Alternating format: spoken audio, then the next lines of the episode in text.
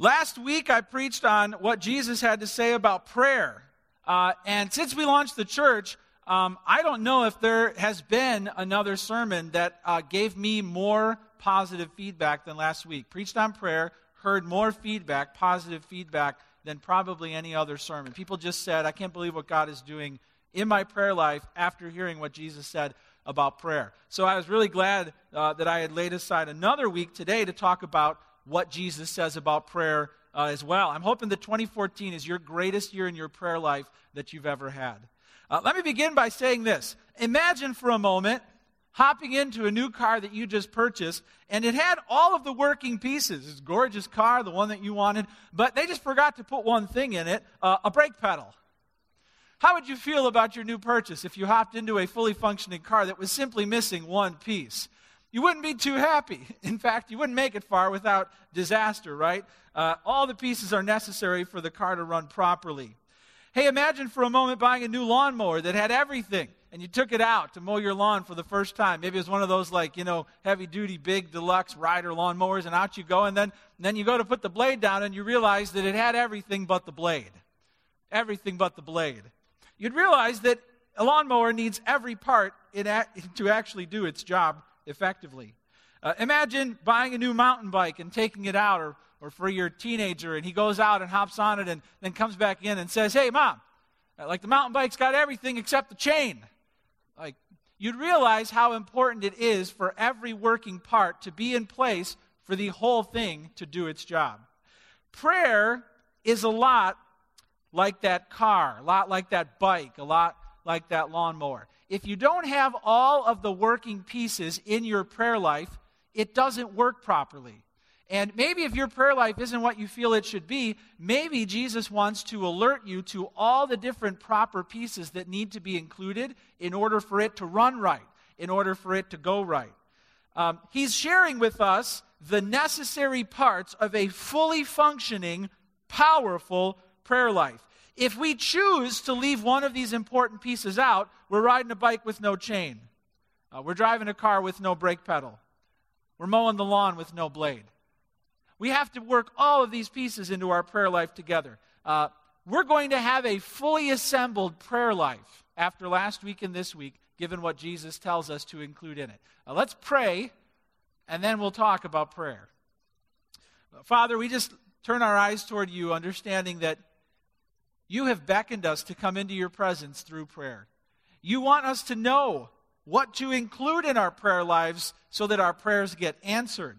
And I just ask that you would work in our hearts in a special way so that as we get through 2014, we would be able to share numerous accounts of things that you did through prayer in our church. And we pray this in Jesus' name.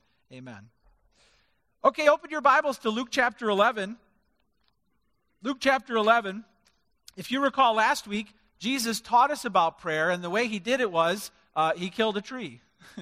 he killed a tree, and then he taught a lesson on why he killed the tree, and that lesson was on prayer. So that was his format last week for his teaching. This week is a little different. This week he shares parables, which are like hypothetical stories, um, and it's through those parables that he's going to teach us about prayer. Look at Luke 11, verse 1 where it starts out by saying this Now, Jesus was praying at a certain place. Just pause for a moment and let that soak in. Spend a day with Jesus. Here we get to walk around and follow him everywhere, right? And then he just stops and he goes somewhere and he just kneels down and starts praying and prays and prays. And there he is, the Son of God who rules the universe on his knees, asking for things. Jesus was praying in a certain place. And when he finished, one of his disciples said to him, Okay, I want somebody to actually say that. So somebody play the part of that disciple and just call it out. Go ahead. Okay, good. Lord, teach us to pray as God taught his disciples. Hey, can you uh can, can you can you show me how to do that? Now Jesus could have said, kneel, hands together, eyes closed, duh. like he could have just said, you know how to pray. You know, the Jews were really good at praying. They did it several times, often multiple times per day in different places. see, but they felt an inadequacy in their prayer life. They knew their prayer lives uh, could grow. And I have a feeling that you feel the same way. you know your prayer life can grow. And so, hey, listen, for me, the last two weeks, God has done more in my prayer life than I feel like He's ever done before. And I just want you to approach His presence this morning with that same request Lord, Lord, teach me to pray. Teach me to pray. Um, the disciples asked for it, and Jesus didn't disappoint. Now, skip down uh, to verse 9. Uh, well, actually, no, skip down to verse 5. We're not going to deal with the Lord's Prayer today. Uh, I'm going to save that for a different sermon. But after sharing the Lord's Prayer in verse 5, he says this He said to them, Which of you who has a friend will go to him at midnight and say to him, Friend, lend me three loaves? For a friend of mine has arrived on a journey, and I have nothing to set before him. He will answer from within, Do not bother me. The door is now shut, and my children are with me in bed. I cannot get up and give you anything. I tell you, though he will not get up and give him anything because he is his friend, yet because of his impudence he will rise and give him whatever he needs. Jesus tells a hypothetical story, and he says, Let me share a story, a hypothetical story. And the story goes like this There's this guy who needs something, and so he goes to a friend or a neighbor to get it. And he goes at an odd hour. He goes at midnight and starts knocking on the door. Do any of you have friends who are slightly inconsiderate of your time. Like, you get a text at 1 in the morning or 2 in the morning, and they decide to tweet something out that's real interesting to them or put a post on Facebook at 3. You're like, this friend is like, what's he doing at this time? Well, this friend decided at midnight to come over and bang, bang, bang, bang on the door. And uh, I like the way this friend lead it out. He said, or let out. He said, knock, knock, knock. What? Uh, friend? He said, friend? he's buttering this person up, right? Like, hey, bro, it's me. Yeah, it's midnight, friend. Uh, you know when your kids are buttering you up, right? You get home from work and they're like, Daddy, how was your day? My day was fine. What do you want? you know what? Buttering you up, right? This person's like, friend? What? It's midnight. Uh, I, I need bread. I need three loaves of bread. Wait for tomorrow. What do you mean you need bread? Well, a friend of mine has arrived on a journey and I have nothing to set before him. Do you have friends that sometimes don't plan well in advance and then they involve you in their crisis? Do you have family members who sometimes don't plan well and you show up to help them move and they haven't really packed? So you realize you're not showing up to help them move, you're showing up to help them pack because they didn't plan it out in advance. You know, Jesus has a sense of humor and he says, Yeah, imagine this friend shows up at midnight, bang, bang, bang, I need bread, I didn't think this day through. And, and then he characterizes this friend with the person inside. Uh, and the person inside, Jesus says, Will he answer from within? Don't bother me. The door's shut. My children are with me in bed. I, I can't get up and give you anything. He's saying, Would that really happen? And then he answers his own question. The answer is no. He says in verse 6, I tell you, though he will not get up and give him anything because he is a, his friend, yet because of, because of his impudence, he will rise and give him whatever he needs. Um, that word there is interesting. It means um, to be audacious, to be bold, to be shameless. Um, so it's almost like because of the bold, inconsiderate, rude, loud nature of how, when this person is going about the request, the door is going to swing open. He makes it clear that it's not, it's not that the friend is like, oh, my friend is at the door. I should really get up and help my friend. That's not the reason he's getting up. He's getting up because the friend is being rude, insensitive, untimely, disruptive, and this person just wants all that to stop. Um, he draws that out to make a point. This is what we would call a lesser to greater argument. Jesus is saying this if that type of boldness, barge in, interrupt, works on a groggy neighbor, it works on a good God. You think the groggy neighbor would open the door, but a good God wouldn't? If you boldly go into his presence, do you see how that lesser to greater argument works? The groggy neighbor will give you what you want. How much more will a good God give you what you want if you if you go and pray? Here's the first thing we learn about prayer through this hypothetical story. You can write that down. Pray boldly like a shameless, annoying, disruptive friend. Pray boldly. How? How am I supposed Teach me to pray. Teach me to pray. Okay, pray like this. pray like an annoying, shameless, disruptive, inconsiderate, untimely, barging in friend. Pray like that. Well, that doesn't sound very pious. I was taught we need to get down really low when we pray. And we need to say reverent things like, Oh, hallowed Father, dearest is thy name. And I even need to change my voice to sound perhaps a bit British when I pray. And, and I need to get a little nasally too, because nasally prayers sometimes get answered faster than prayers that aren't. Like, we get all weird when we pray. Oh, verily, Father. Hey, do you, do you pray in Old English? Like, what are you doing? You think the tone of your voice and your vocabulary is what, wow, man, that accent is kicking. I'm going to get down there and do what he wants right away because I can't believe how he sounds. What is that? Jesus takes, he strips in this story, he strips prayer of all formality. Do you hear that? He strips it of all formality. I'm not saying there isn't a place for formality or reverence or even being systematic in some of our prayers. Okay, there's room for all that. The point is, we're supposed to pray boldly. Yes, reverently. Yes, boldly. Like a shameless, annoying, disruptive friend. This friend is now your new role model in prayer. Jesus is saying, do what he did. Pray whenever, with whatever the request, not worried whether God will answer. Why? Well, because if a friend would open the door, how much more will your God open the door if you boldly barge into his presence at any time of the day, any hour of the night?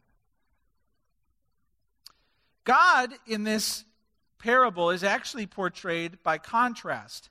Jesus is teaching you something about how you're supposed to behave in prayer, and he's using a portrait of God to motivate you. He's telling you what your God is like, and based on what your God is like, this is how you're supposed to pray. He's saying, be the, be the uh, inconsiderate friend, neighbor. Why? Because your God is like a friend. Your God is like a friend, a hospitable friend who will open the door for you. He wants you to think of your God as a friend who you can approach, not a groggy friend who's going to do it because he has to. A groggy friend who's going to be like, just the kids are asleep. You know, they lived in like one room houses back here. Okay, don't think there was like this three story, five bedroom, whatever, where the kids were way out. The kids were like right there. They all slept on the same mat. All right, he's getting up because he wants to end the disruption as soon as possible. Um, that's not the way your God is. See, he's saying your God is not like that groggy neighbor. Your God is a hospitable friend who you can come to. He will open the door for you, He'll welcome you in, He'll give you what you need. So be bold, be shameless, be annoying, be disruptive, because your God will answer you. Jesus then draws a lesson from this, and uh, he says this in verse 9.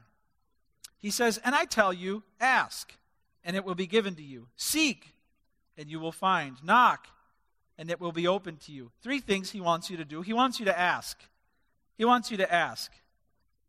He wants you to ask like an annoying last minute late night friend would ask. He wants you to ask boldly. He wants you to ask.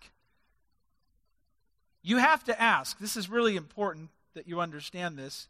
You have to actually bring a specific request to God's attention through the act of prayer. Maybe this seems simplistic and it should go without saying, but the point is this the Bible makes it very clear that if the ask doesn't happen, the answer won't happen. All right? You have to actually say it in some form, convey it to God. You have to go to Him and make the ask. You have to say it or write it or share it. You actually have to ask for prayer to be fully functioning. And you can't just ask, you have to ask boldly. Um, oh, oh, well, I really don't want to bother God.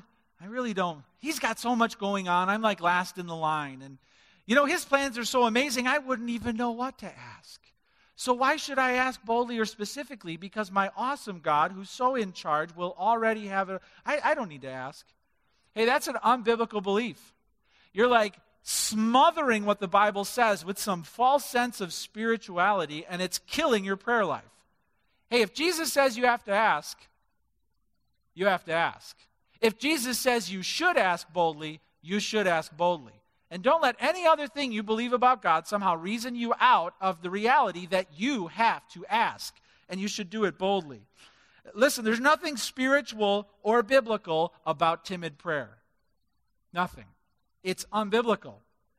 Are you asking, let me just say, are you actually going to the Lord with the list of bold things you want Him to do? Are you getting specific? Are you barging in? Are you doing it at all hours of the day? Are, is that you? Because that's the prayer life Jesus wants you to have. Ask. Um, he says, ask, and then he says, seek. He says, uh, we're looking at verse 9. I tell you, ask and it will be given to you. Seek, he says, and you will find. So the second thing he says to do is seek. Seek help from God. Pursue blessings that God has inside. Believe that he has, as he promised, stored up good things for you. Uh, the word seek seems to imply that you are moving, you're going where God is. Uh, well, God is always with me, right? He's in me. Yeah, right. This is a relational thing. You are relationally drawing near to God in prayer, asking, seeking, so that you will find. And you have to seek. This also implies that it's going to take time. Uh, seeking and finding is a process. Will God give you answers to your questions? Will He provide you direction for life? Will He give you help in your time of need? Well, well, move towards Him in prayer. Seek what He has behind the door for you. He wants to give to you. He's a hospitable friend, but you have to ask. You have to seek. Uh, the third thing Jesus says here is knock. Ask, seek, knock. Uh, knocking implies that you are making some sort of a request for God to open up what stands between you and what you need. Knock. Knock. He says you need to knock.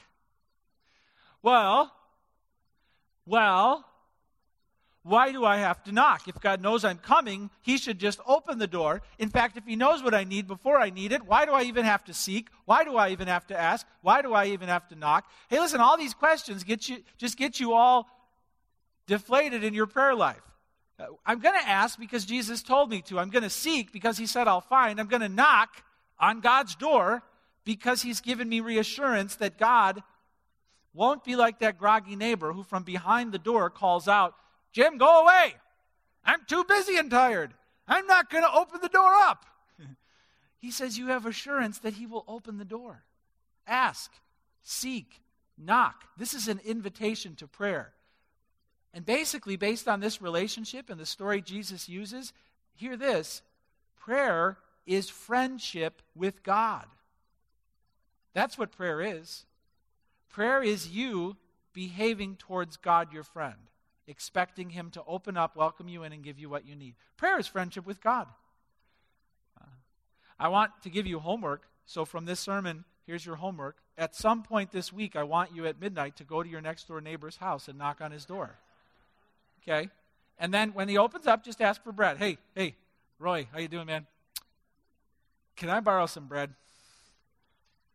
And then just like email me what happens. Can I borrow some bread? Bread? What do you want bread? and go to, go to like the angry neighbor. Like go to the neighbor who you've always wanted to wake up at midnight, you know, on a Tuesday for a tough work day. And you know what you'll learn? You'll learn about how you're supposed to pray. Because God says, come to me as if we've got this friendship where you could do that. Just, just come. And come expecting I'm going to be the best neighbor you could ever make that request of. Just come, ask, seek, knock. This is a call to take tremendous, bold, confident, demanding initiative in prayer. It's the first thing Jesus wants us to know about prayer. Hey, is this is this gear in your prayer life? Boldness like a rude, inconsiderate, untimely barge in friend. Jesus is asking for it. Here's the second thing he says. He says, pray boldly, but here's the second thing. He says, pray confidently. Write that down. Uh, pray confidently to your loving, generous, involved Father he quickly switches here and starts telling a whole different made up story, um, hypothetical scenario. And there's actually going to be three of them. This is the second one. In verse 11, uh, verse 10, says, For everyone who asks receives, the one who seeks finds, the one who knocks it will be open. Verse 11, What father among you, if his son asks for a fish, will instead of a fish give him a serpent? Now, this is actually, again, humorous. Okay, all the dads in the room, which of you, if your son came up and said, I'm hungry for a snack, can you heat up the fish sticks in the toaster, Papa? would instead would instead throw a viper at him. Sure, son.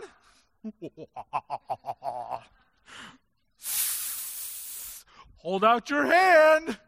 Ah, oh, Dad! What happened? Dad gave me a snake. It bit me. What did you give him a snake for? Oh, he asked for fish, and I thought it would be a hoot to give him a snake. Which father would do that? Maybe you're saying my dad would do that. All right, I got to tell you, my dad growing up was a practical joker. He and he got my mom so many times. He'd jump out of the closet and scare her. He, he had. Do you remember Bartles and Jaymes? The commercials. Bart. He had a full cardboard life-size cutout of Bartles and Jaymes, and and it was kind of comical. But if you put that somewhere in a dark room, it looked like there was someone in the room. And he would put that thing all over the house. You'd walk upstairs, and I hear mom screaming from all over. Ah, ah, ah. Mom, it's just cardboard. But he would keep scaring her, right? See, but mom got her revenge one day. I'll never forget this. At a family party, she picked her time right. At a family party, my mom knew that my dad hated snakes. Somehow, I don't know if I found it or whatever, but a snake found its way into my mom's hands. And my mom saw my dad out on the deck, surrounded by all the family. And she went outside and she walked up to my dad with that snake. Before he knew what was coming, she threw it right on his lap. And I tell you what, I've never seen my dad jump and scream so loud. It was the snake, and, and snakes. People are like, oh, snakes. I hate snakes. And, and that wasn't even a poisonous snake. You know, imagine if it was like a cobra, and she's like. Jesus is telling you a story about a really awful father. Which father would do this to answer no father. All right. Maybe a funny, harmless snake, but poisonous, deadly snake? Nope. Okay, no dad's going to do that. He shares this like unbelievable hypothetical. Which of you, if his son asks for a fish, verse 11, will instead of a fish give him a serpent? Answer no one. Verse 12, or if he asks for an egg, we'll give him a scorpion. It's another funny one. Uh, what do you want for breakfast? Uh, I want eggies. Okay, I'll make you some eggies. Snake didn't kill him. I've got another idea. oh, there you go. It's a scorpion! Oh, it stung me. What did you do to our child? Well, I just thought it'd be funny to put a scorpion on the plate. funny? Is that funny? No, that's not funny. The, the thought of a father doing that is unheard of, right? Got a picture of a scorpion here. So that's just like put imagine putting that on your little one's plate after he's like, I just want oatmeal. there you go. Sting. Why would Jesus go about it this way? The disciples are like, teach me to pray. He could have just been like, kneel down, close your eyes, hands together. And he's telling these stories about really awful fathers who are harming their children. It's because he wants to teach you about your God. Um, he goes on to say in verse 13, If you then, who are evil, don't pass that up. It's a little swat. It's a little swat before he gets to the point. If you then, who are evil, you're, you're not good, um, you don't have this righteous thing perfected, there's sin in your heart and your life. If you then, who are evil, know how to give good gifts to your children, okay, so dads, you figure it out, like even though you're evil and wicked and you figure out how to do good things for your children, how much more will the Heavenly Father give us the Holy Spirit to those who ask Him? This is again an argument from lesser to greater. If earthly dads can figure out how not to harm their children, and they can figure out how to meet their kids' needs, how much more will your perfect Heavenly Father, when you ask, help you out?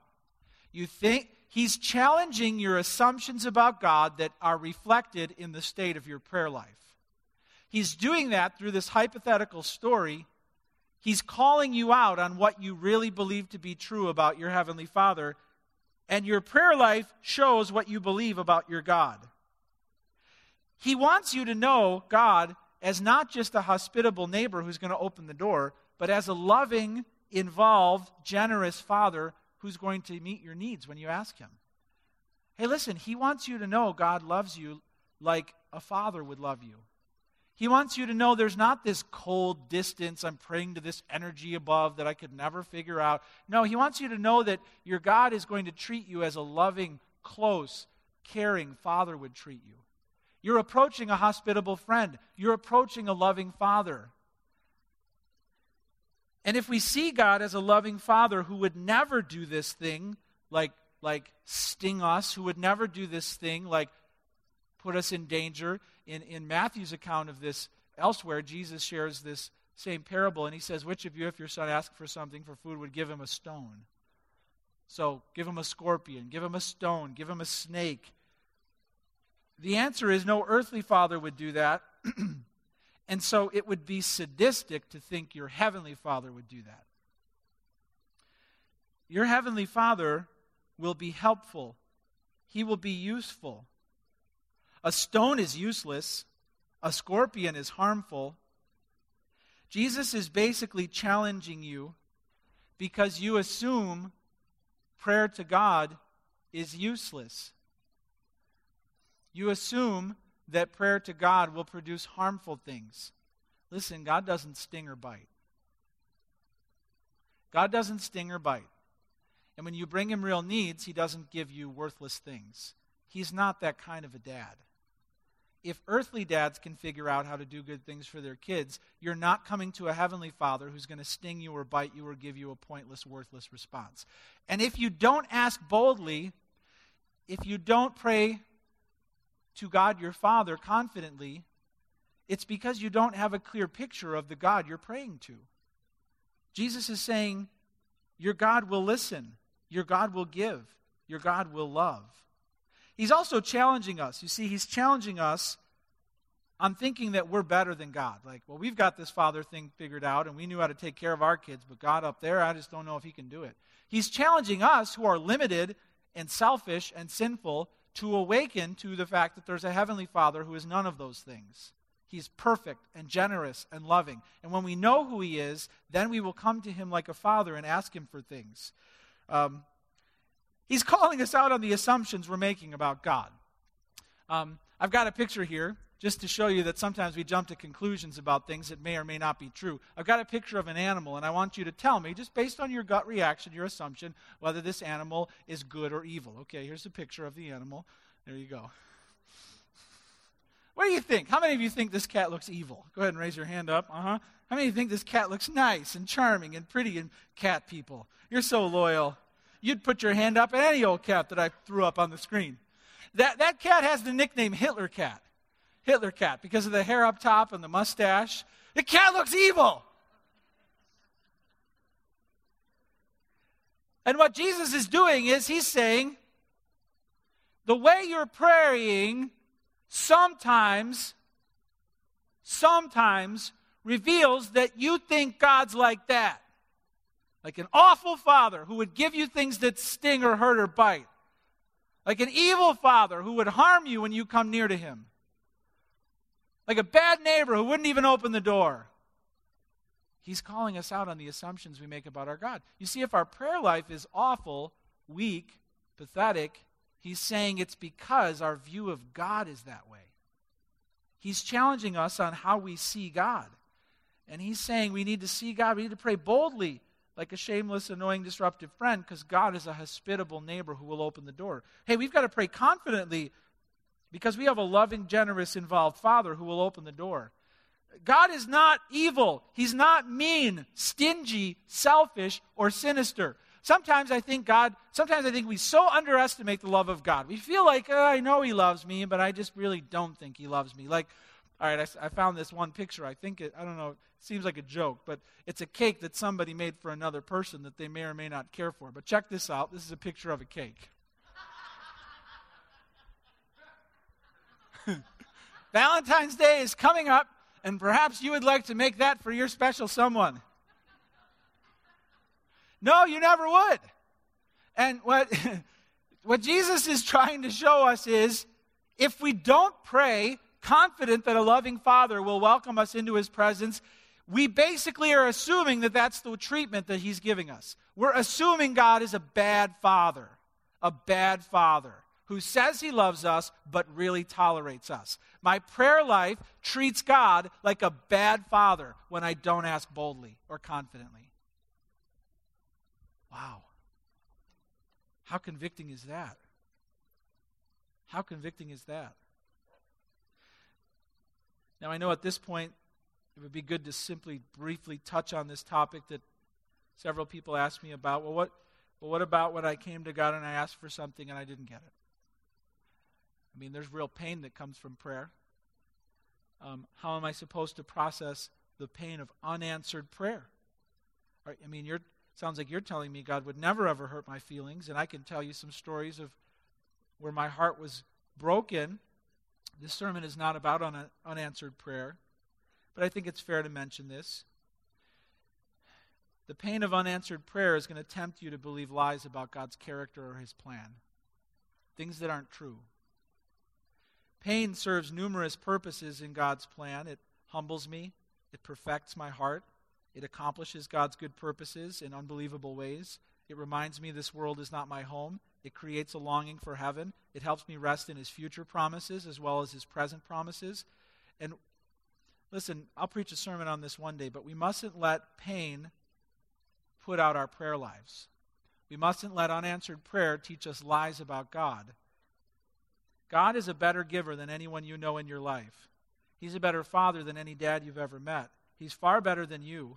And we have to believe that He's generous and He's willing to answer, and we have to keep coming into His presence confidently. Hey, pray boldly, pray confidently. Here's the third one pray persistently. Pray persistently to your righteous, just, faithful God. Here's the third story. Skip ahead to Luke chapter 18. Here's the third story. Luke chapter 18. Jesus first shares about a neighbor and a friend, and then he shares about a father and a son. Um, and here in this third parable, short story, Luke 18 1, Jesus shares about a widow and a judge. A widow and a judge. Now, a widow would represent the neediest class next to orphans of people in the Old Testament. If you were a widow and you didn't have a man to provide for you back then, or even, uh, I mean, especially if you didn't have kids, you were really the poorest of the poor. So a widow represents someone who has no power, no influence, no sway, and really no hope unless other people come to her aid. So there was a widow. Verse chapter 18, and he told them a parable to the effect that they ought always to pray and not lose heart. Listen, always to pray, not lose heart. Always to pray, not lose heart. He said, In a certain city there was a judge who neither feared God nor respected man. And there was a widow in that city who kept coming to him and saying, Give me justice against my adversary. So she had been wronged. Someone had taken advantage of this poor widow who was needy, and she had a right case, and she was going to a wicked judge asking for justice. Uh, I, I Googled wicked judges, and thankfully, in no time, I came up with a list of wicked judges from our own great state of Illinois. Let me introduce you to uh, this is Thomas Maloney, a picture of Thomas Maloney. They say he's the worst of the worst. Um, he was convicted and he was sent to jail because he rigged, he fixed not just one, not just two, like three or four murder trials. He rigged them for bribes. One bribe that he had a part of, they don't know how much he got of this bribe because he had other people in on it, but $100,000, a $100,000 bribe to fix a murder trial. He did it. Sure. Give me the money, I'll fix the case wicked, awful, bad judge. This story was in the Tribune. Now, let's, let's cast him in the character of this wicked judge. Imagine you're a widow with very little hope of getting justice. You don't have money. You can't probably afford someone to take your case. And you're going up to wicked Judge Maloney saying, Hey, I need justice. Really need you to do the right thing for me here. Got a problem that I'd like you to solve. Verse 2, he said, In a certain city there was a judge who neither feared God nor respected man. There was a widow in that city who kept coming to him and saying, Give me justice against my adversary.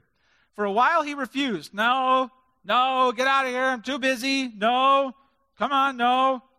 But afterward he said to himself, Though I neither fear God nor respect man, yet because this widow keeps bothering me, I will give her justice, so that she will not beat me down by her continual complaining.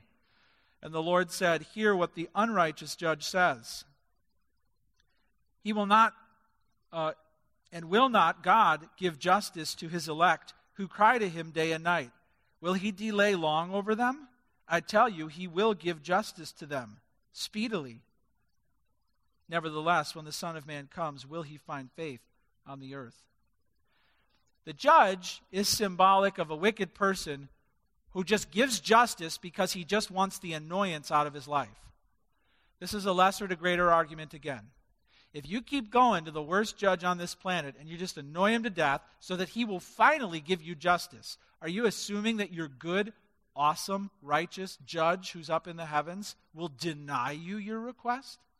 Are you actually assuming in your heart that that wicked, corrupt, awful judge who would do it for you is better and more responsive than a heavenly father who won't? He's calling us out again on our assumptions. And he's saying, pray boldly because God will open the doors. Pray confidently because He's a loving Father. Hey, pray persistently to your righteous, just, faithful God because He will give you what you're asking. Perhaps in this uh, story, it's, it's, it's good to include things, prayer requests of things that went wrong in your life, things people did to you that were wrong, a request for justice, for God to make something right that's wrong in your life. Okay, those are prayers that need to go up to the Lord. And Jesus says, hey, I want to tell this story to you so you always keep praying, so you don't give up. So you don't give up. And I want you to think of your God like a righteous judge who will hear your cry for prayer. He's not like the wicked judge, He's better than that. And if you come to Him without stopping and you don't give up, He will be moved to action by your persistence. He will be attentive, He will be responsive. He will be good. He will be strong. Always pray, never give up. Isaiah 62, we'll put that up on the screen, describes prayer in an interesting way. It says this On your walls, O Jerusalem, I have set watchmen all the day and all the night. They shall never be silent. You who put the Lord in remembrance, that's prayer, take no rest and give him no rest until he establishes Jerusalem and makes it a praise in the earth. Do you hear what the Bible just said? In your prayer life, it says, give God no rest. How frequently should I pray? How persistently should I pray? How many times should I ask for something before I'm like, all right, he heard me? Hey, give him no rest. God doesn't sleep, okay, but the portrayal here is that God's trying to sleep. In this verse, it's as if a God is, okay, he doesn't sleep, right? But just to give you a point, it's like he's, he's going to go, his head's on the pillow, and it's you who's like, God, God, God. Do you have kids who just always wake you up? Right? Just trying to get a nap in. And they come up, Dad, Dad, Dad, Dad, Dad. What? I'm just trying to sleep. Early in the morning, they wake up. You can sleep in, they wake up, right? They always wake up early on the days you can sleep in. They come in the bed. I'm up. Go back to bed. Prayer in this verse is depicted as like keeping God from falling asleep. It's what kids aren't supposed to do. Give him no rest until he answers your prayers. Always pray, never give up, give him no rest.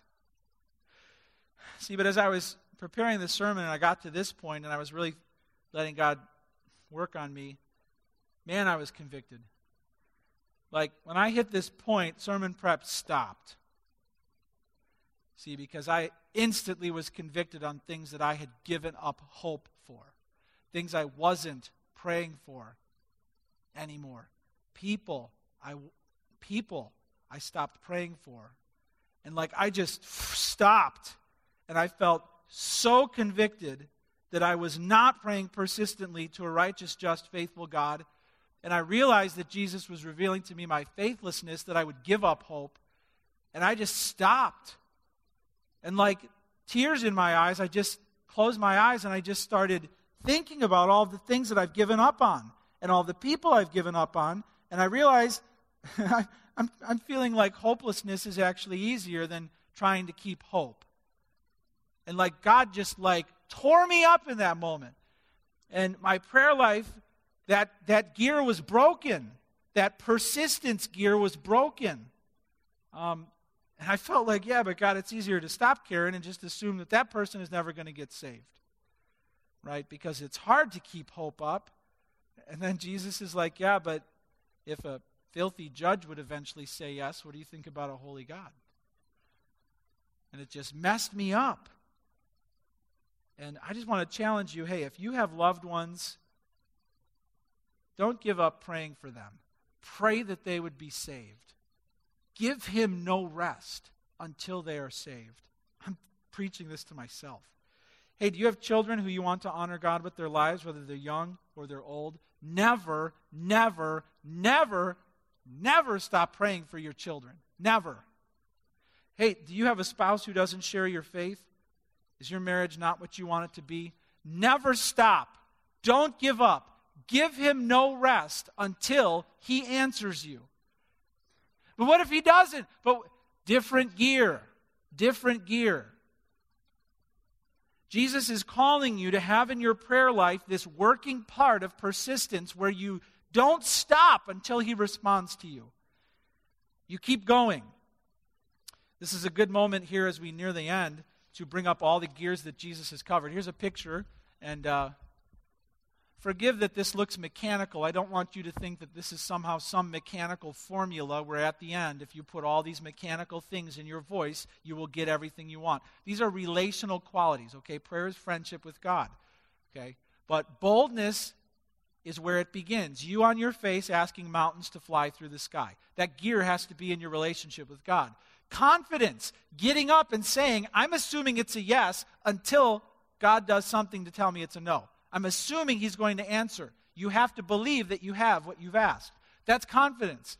Okay, but I don't want confidence to keep me from being humble. I'm going to have an open hand and I'm going to say, Lord, not my will, but yours be done. Humility has to be in my prayer life. But don't let humility kill confidence or boldness. I'm going to be so humble, I'm not even going to ask for anything. Pathetic. No, I'm going to be bold and confident and humble. Last week, love came up where you have to be forgiving and keep all your relationships in order, or your prayer life comes to a grinding halt. Okay, and today Jesus adds a fourth one, which is persistence. Fifth one. I'm learning to count. A fifth one, persistence, meaning just keep the whole thing going. Never give up. If you work these five things into your prayer life, your relationship with your Heavenly Father, who will love you like a son, your relationship with your friendly neighbor who will open the door, your relationship with a just and righteous judge who will hand down to you um, a, a just verdict, your prayer life will go where it's never gone before. God will do things that will blow you away. But I love this last question. It says, Nevertheless, when the Son of Man comes, will he find faith on earth? It does come down to faith. All of this does come down to faith. I believe he will do what he said. I believe he is who he is. Really, prayer is faith on your knees. That's all it is. And let me just close by reading a quote. This is from a 17th century author that I really think summarizes the relationship Jesus is calling you to in prayer. This author says this Tell God all that is in your heart.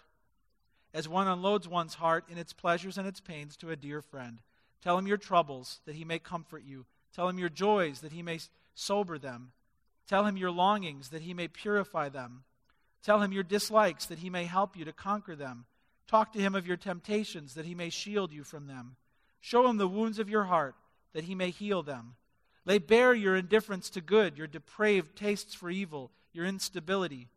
Tell him how self love makes you unjust to others, how vanity tempts you to be insincere, how pride disguises you to yourself and others. If you thus pour out all your weaknesses, needs, troubles, there will be no lack of what to say. You will never exhaust the subject. It is continually being renewed, and blessed are, are they who attain to such familiar, unreserved friendship with God. Let's pray.